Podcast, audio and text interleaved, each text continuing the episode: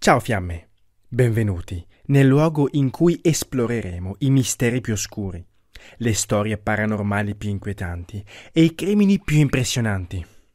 Sono Matteo, colui che vi accompagnerà in questo viaggio emozionante nel mondo dell'ignoto.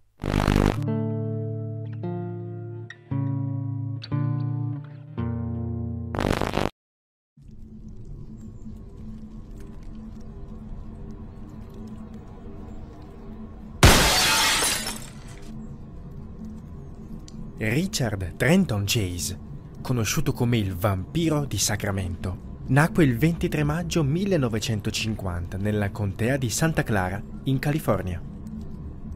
Fin dalla tenera età subì svariati abusi da parte dei genitori, che erano molto severi. Quando raggiunse l'adolescenza, mostrò segni di diversi disturbi mentali e sociali.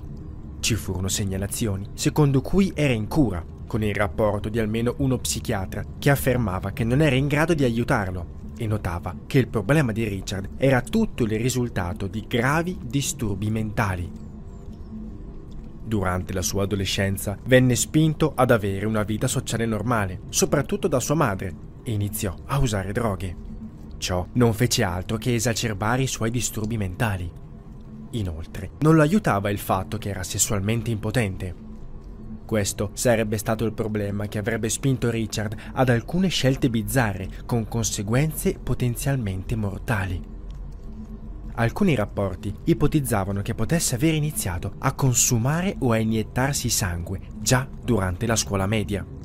Fu in quel periodo che imparò, durante un corso di igiene, che l'erezione era dovuta al flusso sanguigno. Arrivò a una conclusione straordinariamente macabra consumare più sangue avrebbe aiutato ad avere un'erezione. Naturalmente non iniziò con gli esseri umani. Cominciò bevendo il sangue di scoiattoli, conigli e uccelli e facendosi strada fino ai cani e ai gatti del vicinato. All'età di 18 anni, sua madre gli procurò un appartamento pagato dai suoi genitori. Andò a vivere con dei coinquilini che non lo conoscevano e quasi subito iniziarono le lamentele sulla sua igiene personale e sui suoi comportamenti stravaganti. Un giorno il suo comportamento divenne così ridicolo che i suoi coinquilini cercarono di chiuderlo nella sua stanza, inchiodandogli la porta, ma lui riuscì comunque a sfondare il muro. Esasperati, gli chiesero di andarsene, ma lui rifiutò, quindi se ne andarono via tutti. Richard non poteva permettersi l'affitto da solo, quindi fu costretto a tornare a casa. Le sue delusioni, tuttavia, continuarono ad evolversi. Credeva che ogni tanto il suo cuore smetteva di battere e che fosse temporaneamente un cadavere ambulante. Ancora una volta, un problema che, secondo la sua teoria sui vampiri, poteva essere risolto ingerendo più sangue. Arrivò anche a credere che gli mancasse la vitamina C, ma che avesse bisogno di ottenerla attraverso l'osmosi.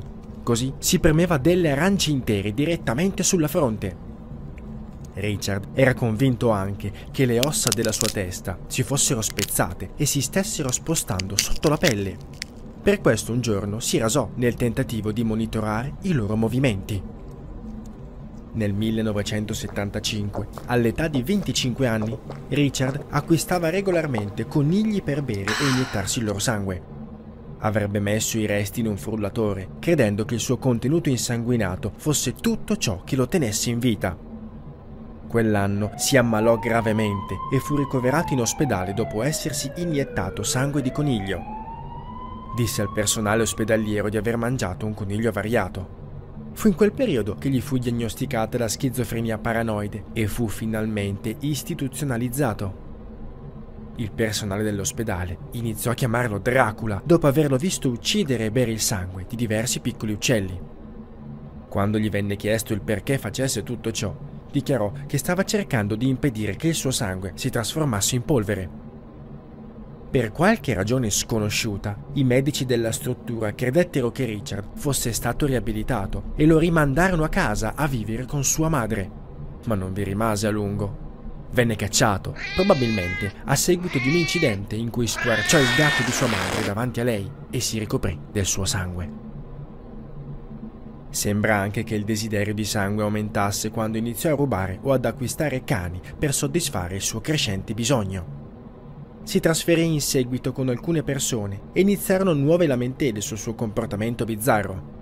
Ancora una volta, tutti i coinquilini se ne andarono e Richard rimase da solo. Questa volta i suoi genitori mantennero l'affitto, lasciando Richard a vivere da solo. Ambrose Griffin, di 51 anni, stava aiutando sua moglie a scaricare la spesa nella loro casa in Robertson Avenue il 29 dicembre 1977, quando divenne la prima vittima umana del vampiro di Sacramento. Venne trovato con un proiettile calibro 22 nel petto. Sua moglie inizialmente credette che fosse collassato a causa di un infarto. Il 23 gennaio 1978 David Walling salutò con un bacio la moglie Teresa, di 22 anni, mentre andava al lavoro. Era un dirigente delle vendite per un'azienda di biancheria e quel giorno aveva in programma un viaggio di andata e ritorno di 400 km. Sarebbe dovuto arrivare a casa nel pomeriggio, ma il suo mezzo si ruppe e passò ore ad aspettare le riparazioni. Non arrivò a casa se non dopo il tramonto. Entrò in una casa buia, dove sentì della musica provenire dallo stereo. All'interno era seduto il pastore tedesco della coppia, ma non c'era traccia della moglie, incinta di tre mesi. C'era un sacco dell'immondizia squarciato al centro del soggiorno e c'era spazzatura sparsa ovunque. David seguì quelle che pensava fossero macchie d'olio verso il retro della casa, fino a quando si trovò davanti una scena raccapricciante. Trovò la moglie incinta sul letto, sventrata, e cominciò a urlare. Quel giorno Qualche ora prima, Richard aveva fatto irruzione in una casa mentre una giovane coppia con bambini era assente. Aveva rubato alcuni oggetti di valore, urinato in un cassetto pieno di vestiti e defecato sul letto del figlio. Quando la coppia rincasò, trovò Richard ancora nell'abitazione. Il marito lo aggredì, ma lui riuscì a fuggire. Cominciò a controllare le porte d'ingresso del vicinato a caso, finché non trovò quella di Teresa Wallin aperta. Quando entrò dalla porta principale, Teresa stava per portare fuori la spazzatura. Si fermò al centro del soggiorno, presumibilmente quando vide la pistola calibro 22 in mano a Richard. Aprì il fuoco, colpendola alla mano, al collo e alla testa. Poi si inginocchiò accanto a lei e le sparò un quarto colpo alla tempia a bruciapelo. Trascinò il cadavere nella camera da letto, prima di tornare in cucina per prendere un coltello, che usò per pugnalarla ripetutamente, prima di aprirla. Rimosse diversi organi usando un secchio, che poi portò in bagno per imbrattare le pareti. Richard tornò dal cadavere e iniziò a berne il sangue. Prima di andarsene, raccolse delle feci di cane dal cortile sul retro e le infilò nella bocca della donna morta. Quattro giorni dopo, il 27 gennaio 1978, Evelyn Miroth, di 38 anni, era a casa a fare da babysitter a suo nipote David, di 22 mesi, insieme a suo figlio di 6 anni Jason. L'amico e vicino di casa, Dan Meredith, era venuto a controllare Evelyn e le diede una mano, guardando i bambini, mentre Evelyn faceva il bagno. Richard Chase varcò la porta d'ingresso aperta nell'appartamento di Evelyn sollevò la stessa pistola calibro 22 che aveva usato sia su Ambrose Griffin che su Teresa Walling e sparò a Dan Meredith a bruciapelo. Poi si fece strada nel bagno e sparò a Evelyn in testa. Trascinò il suo cadavere sul letto, dove continuò a eseguire atti osceni. Una volta terminato, continuò a mutilare il cadavere, asportando diversi organi e bevendo altro sangue. Richard uccise poi David, di 22 mesi. Gli spaccò il cranio e cominciò a mangiare il cervello. Richard, infine, fuggì con il cadavere del bambino, continuando a cannibalizzarlo prima di gettarlo dietro una chiesa vicina.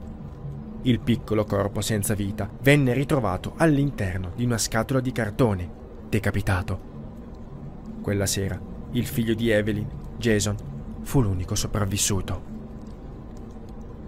Inizialmente la polizia non aveva molte piste, Rapporti di un maschio bianco sui 30 anni, estremamente magro, forse malnutrito. L'analisi delle scene del crimine evidenziò che il sospettato aveva precedenti di malattie mentali e uso di droghe. La loro occasione fortunata sarebbe arrivata quando una donna di nome Nancy Holden avrebbe denunciato un incidente al supermercato il giorno dell'omicidio di Evelyn. dichiarò che Richard Chase l'aveva fermata mentre usciva dal supermercato e aveva cercato di salire sulla sua macchina.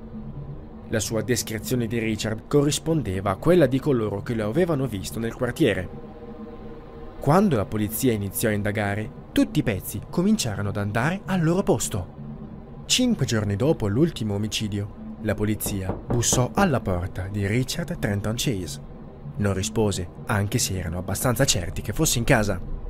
Non avevano ancora un mandato per entrare nella residenza, quindi dissero che ne avrebbero ottenuto uno e si nascosero dietro l'angolo. Solo pochi minuti dopo, Richard emerse con una scatola piena di stracci insanguinati. Quando vide gli agenti di polizia, lasciò cadere la scatola e scappò. Dopo un breve inseguimento, venne arrestato.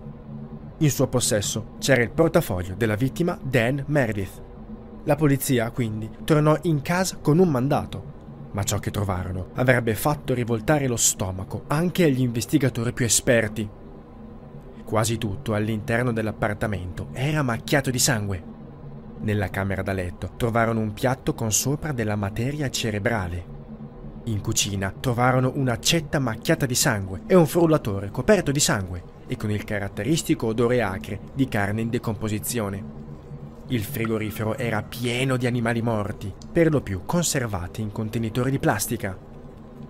Quando gli furono presentate le prove schiaccianti contro di lui, Richard iniziò a confessare, ma in seguito ritirò quella confessione. Venne poi interrogato da due diversi psichiatri che ascoltarono le sue divagazioni per lo più incoerenti. Il processo iniziò il 2 gennaio 1979.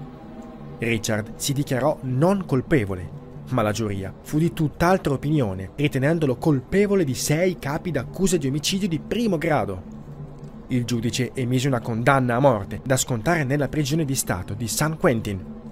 Sarebbe dovuto morire nella camera a gas, ma con l'incoraggiamento dei suoi compagni detenuti, Richard iniziò a riporre le sue compresse giornaliere da 50 mg di Sinequan, un antidepressivo, sedativo e ipnotico, ora fuori produzione. Dopo aver raccolto pillole per circa tre settimane, si suicidò un giorno dopo Natale, il 26 dicembre 1980, portando nella tomba tutti gli atti osceni che aveva compiuto.